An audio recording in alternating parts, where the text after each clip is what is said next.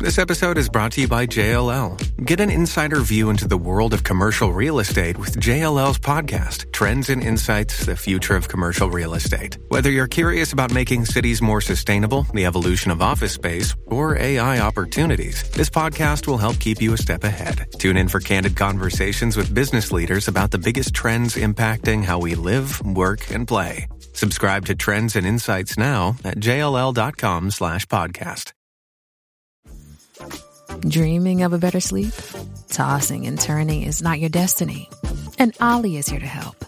OLLY invites you to sink into sweet, sweet slumber to improve your mental and physical health and overall wellness. More than just melatonin, OLLY's ingredients help you unwind your mind for a delightfully dreamy drift off. Sleep is on the way at OLLY.com. That's O L L Y.com. Welcome to the Grow Your Business and Grow Your Wealth podcast with Gary Helt. Gary is an expert in helping business owners put together a plan that will provide a better future for their businesses, themselves, and their families. On the podcast, Gary interviews other professionals who share his vision, and together they share secrets and strategies any business owner can use to build a better financial foundation for your business and your life. Welcome back to the podcast. This week, our guest is Matt Chancey, who is a financial planner and tax expert. Welcome, Matt. Hey, thanks for having me, Gary. Appreciate the opportunity. So, Matt, uh, tell us. I mean, you didn't you didn't just you know when you graduated college didn't just happen to to jump into to you know tax reduction. Tell us how you got started. That's a great question. You know, no, this was not um, as a twenty something when you come out of college the, the taxes does not sound like an interesting thing to go into.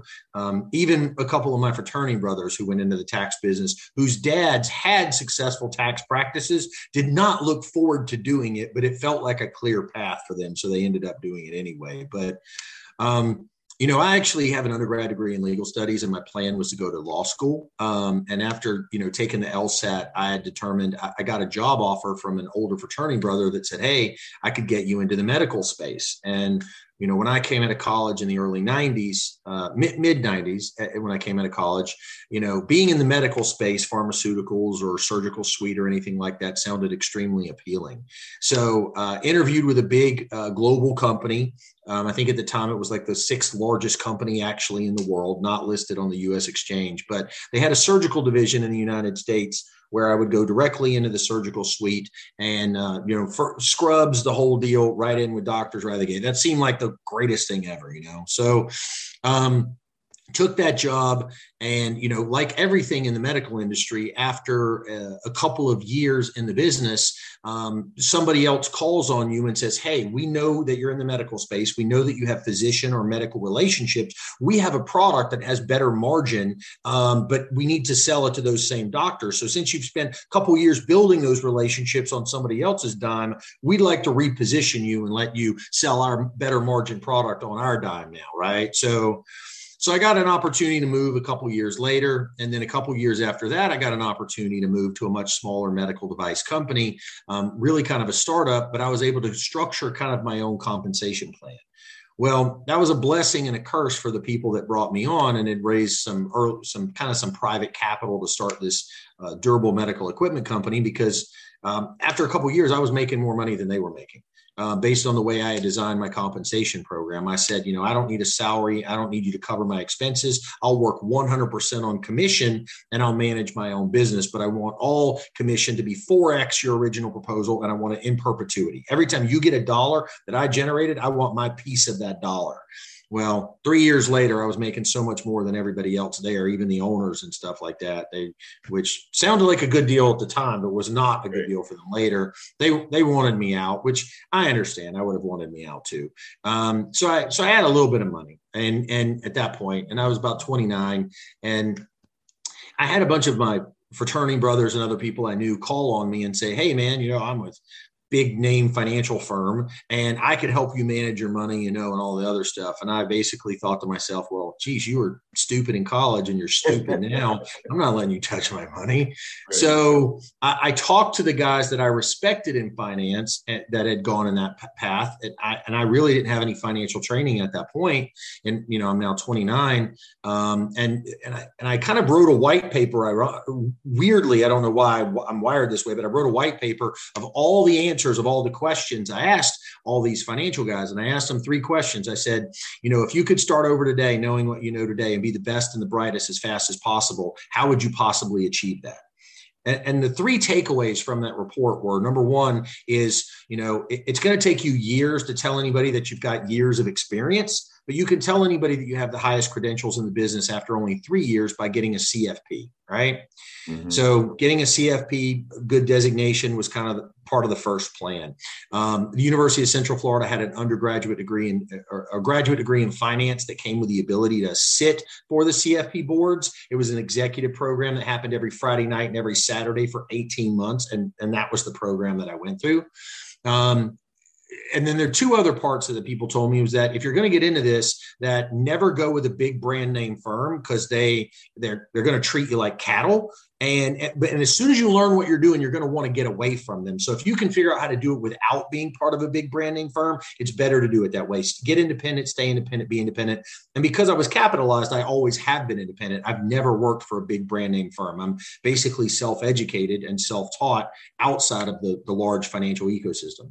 And number three, the thing that they taught me was that referrals are the best business. Like whether it's from a client, whether it's from a center of influence, whether it's a lead source, whoever it is, it builds build a relationship with somebody that has your ideal client and demonstrate enough value to those people that they'll want to refer you clients right? That's the best way to build this business. And so i took those kind of three three cornerstones away from it and i said okay how do i do that? Well i, I went and got a graduate degree in finance became a certified financial planner um, wasn't really interested in being in the finance business right out of the gate didn't really understand the business of finance per se.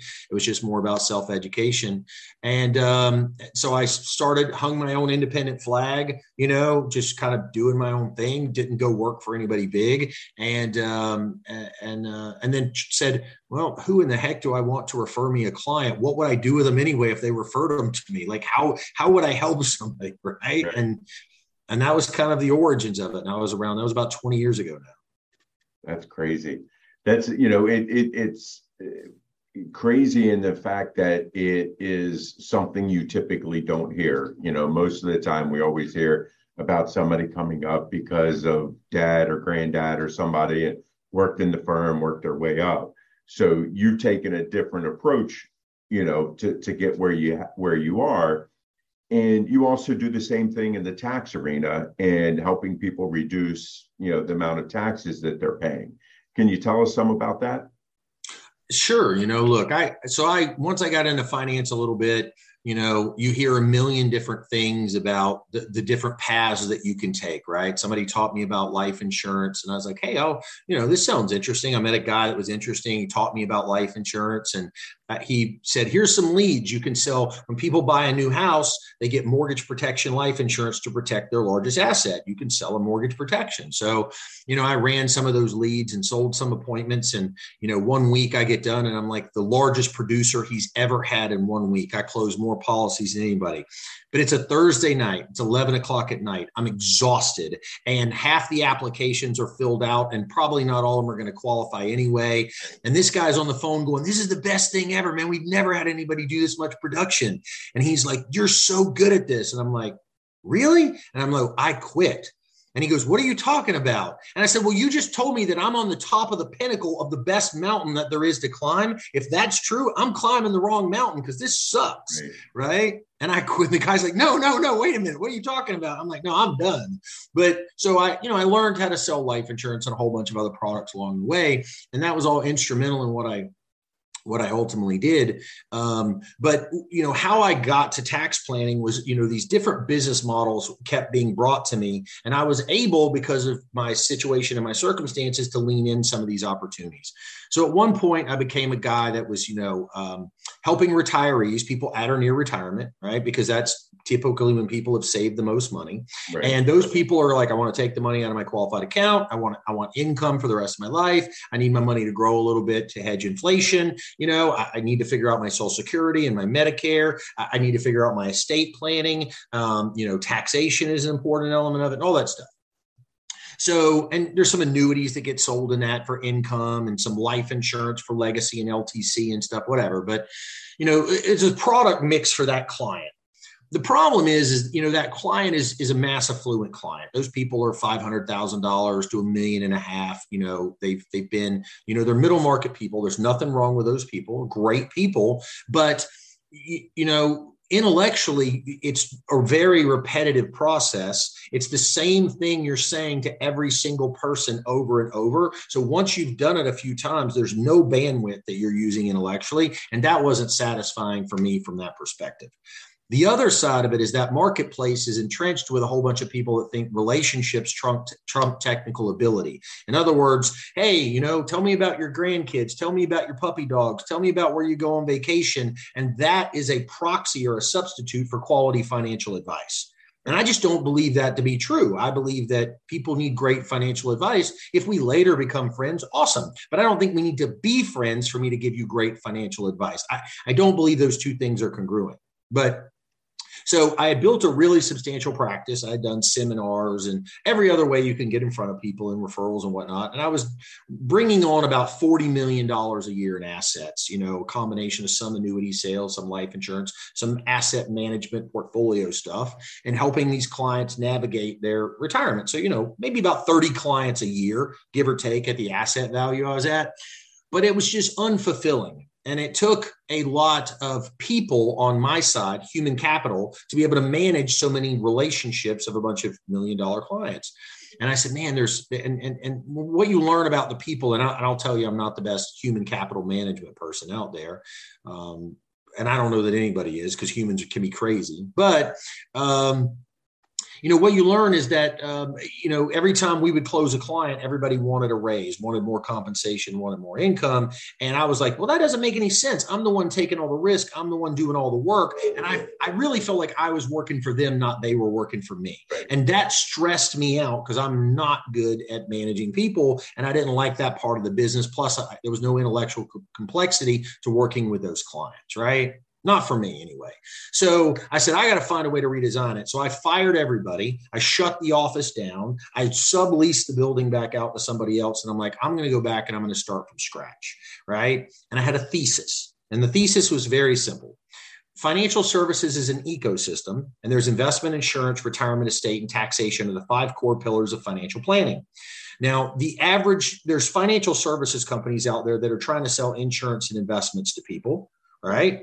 And that's how they try to enter that ecosystem. There's attorneys and CPAs that come in through the through the legal angle of estate planning or the or the tax angle, right? And then retirement planning is primarily how people save while they're with their employer until they get to the point where they need some or all of that other stuff. Well, my thesis was that the only way to get directly to the high net worth client and see bigger clients was to provide an instant level of gratification, right? If I tell you your stock market portfolio is going to do well over the next 10 years, we don't know until five or 10 years from now. But if I tell you I can save you $100,000 in taxes next year, that's almost instant gratification, right? Right. So I said, let me go to taxes. Let me figure out the stuff that the really wealthy people don't know or need to know that they're not being communicated. And let's provide them an instant level of gratification. And when you talk about taxes to a high net worth client, it's like blowing a dog whistle. Like other people may or may not hear it, but a really rich client that hates writing six figure t- checks, they hear it. You know what I'm saying? Right. So that that was my thesis and with that um, i went back and started at h&r block from the ground up to learn the blocking and tackling of the tax business that's I, I totally agree with you when you're talking about you know the tax side of things because again everybody's commenting and saying hey i need to i want to save on taxes and, and things like that um, and being able to provide strategies to people um, to help them with this. I mean, you know, to me, it's gratifying to be able to help them. But then, you know, I mean, obviously, we're all in this to, to, to make money. The client is, and, and we are. Mm-hmm. Um, with you know, with what you're doing, so many people think that, hey, you know, my tax preparer knows all this stuff. They're telling me everything, uh, you know, that I need to know for tax breaks and stuff like that. I mean, you know, dispel that myth for me. Well, look, it's pretty simple. When I when I went to H and R Block, I did not really, I don't know that I walk into anything with expectations except just to learn, right? Like how do they communicate with clients? What do they do? Well, the reality of is H&R Block's business model is designed for really the lower 50% income earners in the United States. It's about getting refunds as quickly as possible, cash advancing those refunds out, doing child care credits and all the other stuff for really the lowest income earning people in America. So when you would see the people that actually made money and those tax returns come off, there weren't really people even at H&R Block that knew how to solve any of the problems for the wealthy clients. And if you think about it, they've created an avatar business model. And what i mean by that is you know you're saying hey when when when bob and sue walk into the office and they're this age with this amount of income here's the tools products and stuff. Oh we could put a 401k we could put an ira we could put a sep we could do this you know child care deducted credit. They could put money in a 529 it's all these mass affluent tools which there's nothing wrong. Those people need to be served and they need amazing advice. There's nothing wrong with that. But what happens when a whale client walks in that none of those tools are useful at all is they try to just offer them the same stuff.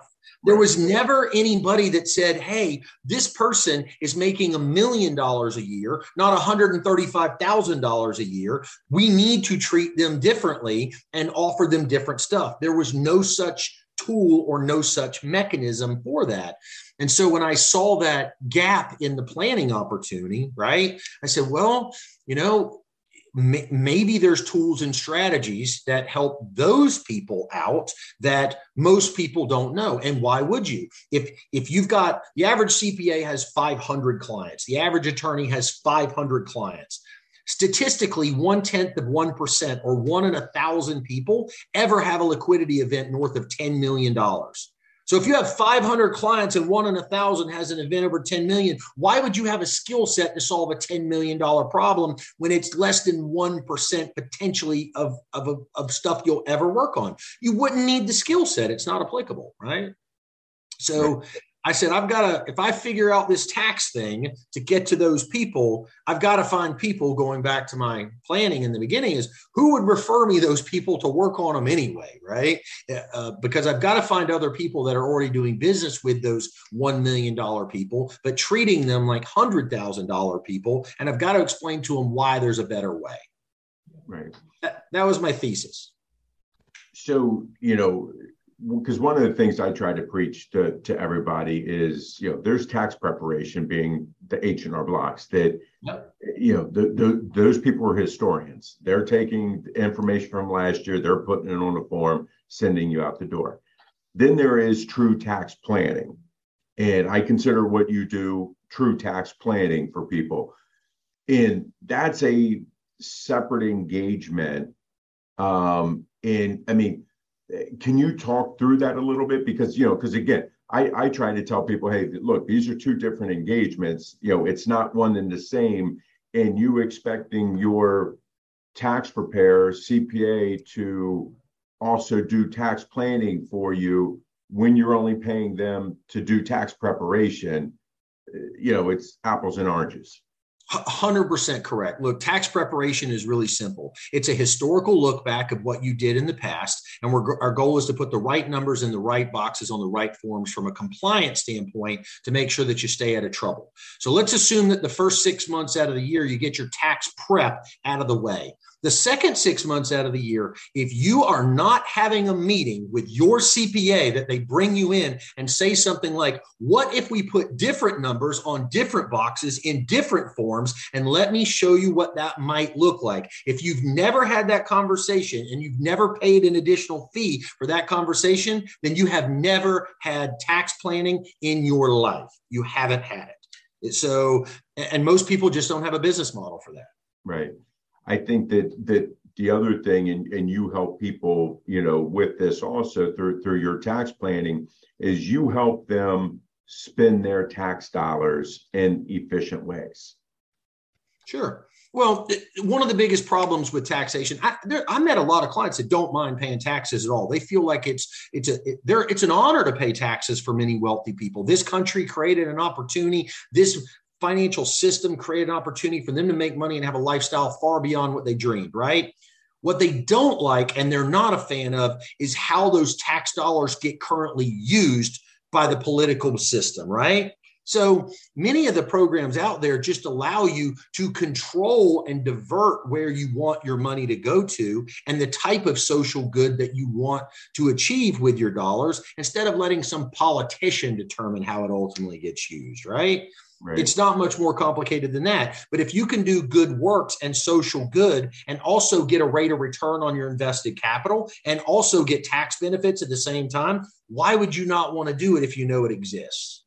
Right, right.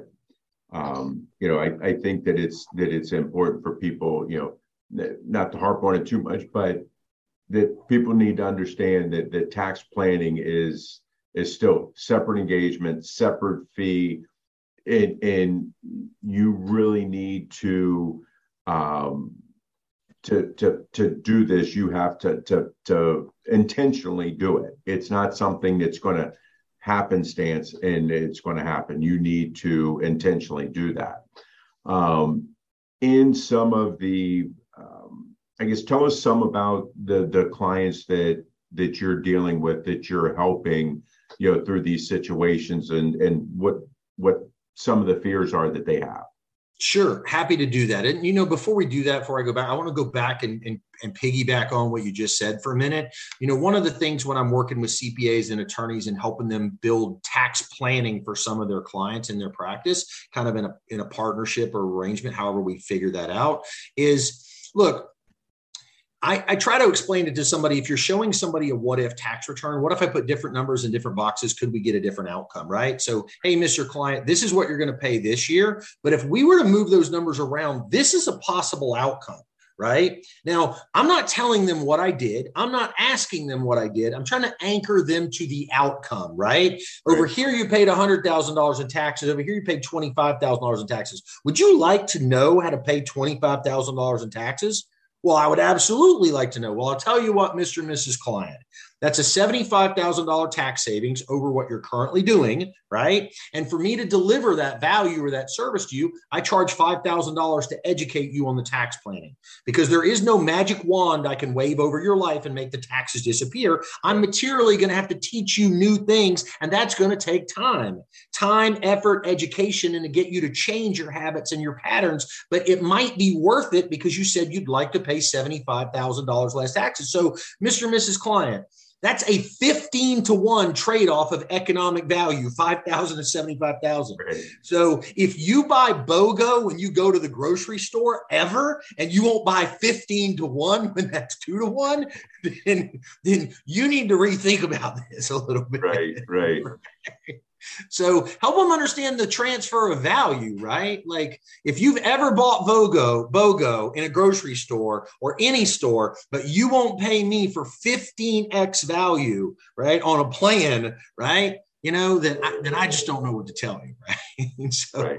But I, I think it's, I think you know sometimes you know because i know i've run up against this you know when when i've talked to people about tax planning because you know, when when they're going to the grocery store and they're doing the BOGO, it's like, okay, they're getting it right there. They see it. So the the what we're doing from a tax planning standpoint, it's like, okay, well, I've never heard of that before. Or the, you know, the person I've been using it, you know, why didn't they tell me about it? Sure. And I just try to explain. It's like, okay, well, sometimes people just don't know. I mean, you know, you you you hear about people who get these great vacation deals and stuff like that. It's just like, well, you got to know where to look and you got to have the right people in your camp to be able to help you with that.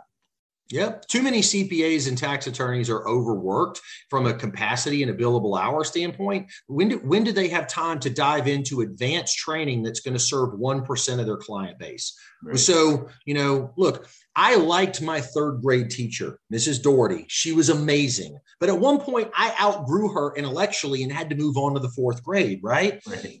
You might outgrow your CPA. You might outgrow your attorney. That doesn't mean the relationship's not valuable. That doesn't mean they don't care about you. That doesn't mean that they don't want the very best for you, but you might have outgrown their skill set right? That doesn't mean that they can't be part of your team on a go forward basis from a relationship or a critical eye standpoint and say, hey, you know what? I trust you. I've been with you 20 years. This person's bringing some really cool ideas to the table. I don't want you to necessarily bless them and I don't want you to necessarily kill them either, but I just want you to look at it with your lens and go, does this hold water? Is this something we should look into a little bit more and explore? Because if you ask them, it, here's what happens if you ask a regular CPA or attorney to look into an advanced level solution, right? Number one, there's a high probability they never they've never done it before they've never seen it and they don't know anything about it so then one of two things happens right number one they do a ton of digging a ton of research they google the crap out of it they try to self-educate themselves they maybe get some right answers they maybe get some wrong answers they're not 100% sure and then they don't know how to bill you for that haphazard information anyway. So then they present it to you and they go, Well, I found some good stuff. I found some bad stuff. I really like you. So I did spend some hours on this, but I just don't know if like, I really think it makes a ton of sense. Right. So they didn't really add any value because they're not an expert in the strategy. Or they just flat out come out and say, no, this isn't any good for you. And it's because they didn't want to do any Googling. They didn't want to do any research. And if they did do it, they didn't know how to build a client for it. So right. why would you spend three hours doing additional work when you're already overworked that you can't get paid for? So they just say no, not know that it's bad. What they're really saying is, no, I'm not going to do any additional research. Right. For one client to figure out if this is useful or not. That's what they're really saying no to, right? Right. And I, I, and I think that that's you know important. I mean, because you know, again, you talk about you know we we've talked before, and we talked about teams, and it's just like you know, like you're saying, it's just like okay, you know, I don't need to be the expert on every tax strategy that there is out there.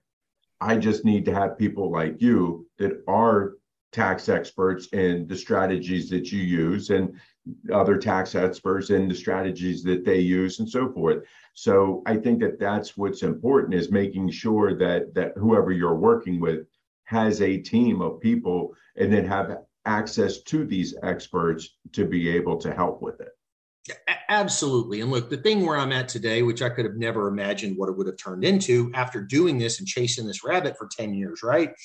Is I have so many people in my ecosystem that know about really esoteric tax strategies, and I and now people bring me tax deals before anybody's ever seen it and go, "What do you think? How how would this work? Like, who would this be a fit for? do you see any hair on this deal? You know, like how does it make sense?" So I'm literally seeing stuff before it even hits the marketplace today from people in my ecosystem. It's it's very common. I was just in a conference in Dallas about two months ago, and you know these three guys were there from a law firm with a with a tax deal, and you know they kept networking around the room, and eventually my name came up like three times, and they're like, "We got to find this guy. He's in this room somewhere. If we got a tax deal and we want anybody to take it serious, we need to go talk to this guy, right?" So you know, sure enough, these guys end up, and the guy explains it to me. Well, because of what I've done and what I've seen, I understood ninety five percent of what he was talking about right out of the gate in just a very casual conversation because I look at these kind of deals and these programs all the time.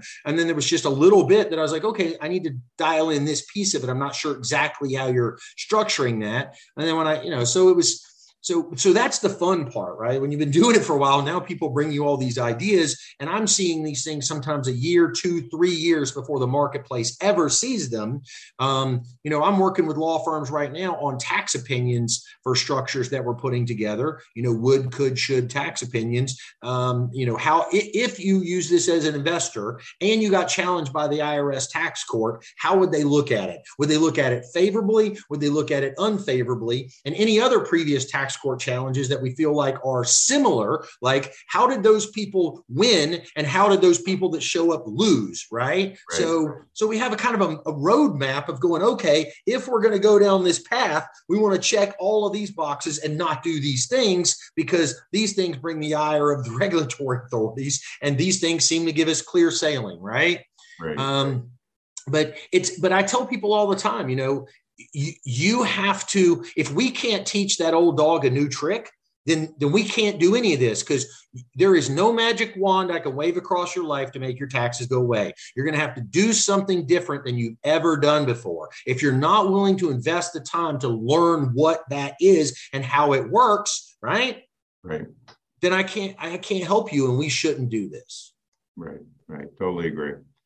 So we covered a bunch of stuff in a short period of time here. Um, I could go on for forever here. What have I not asked you that you wish I had? That's a great question. So, look, I, I would tell you this, right? The bulk of the financial services system is set up for what we call mass affluent clients. A mass affluent client is, you know, somebody making, you know, you know, husband and wife, couple hundred thousand dollars a year. You know, maybe they have close to a million dollars saved. You know, including the value of their primary residence. But it could be a much younger person still earning in the saving spectrum. But but but most of the products and services that you're going to buy are meant for those people. They're designed for those people. The articles that are written, the the, the post on social media that you see, they're all designed for that mass affluent middle market client. And there's nothing wrong with that.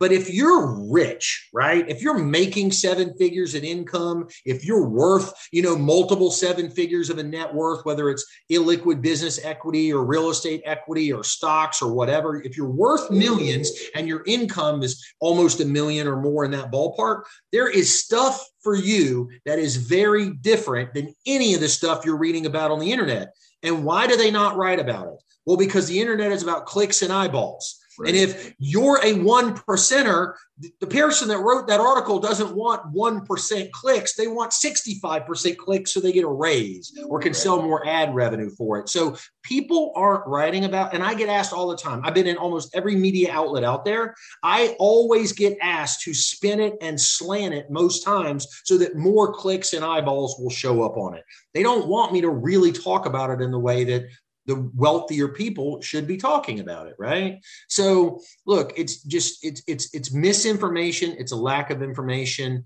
it's but it's it's out there and it exists and you're different. And and you have to find people that plan with people like you all day. So one of the things that i was taught when i was in the retirement plan business working with people that were retiring that were worth $500000 is hey look you're landing this plane for the first time. I've landed this plane 500 times. I can get this on the ground safely and we're going to be fine, right?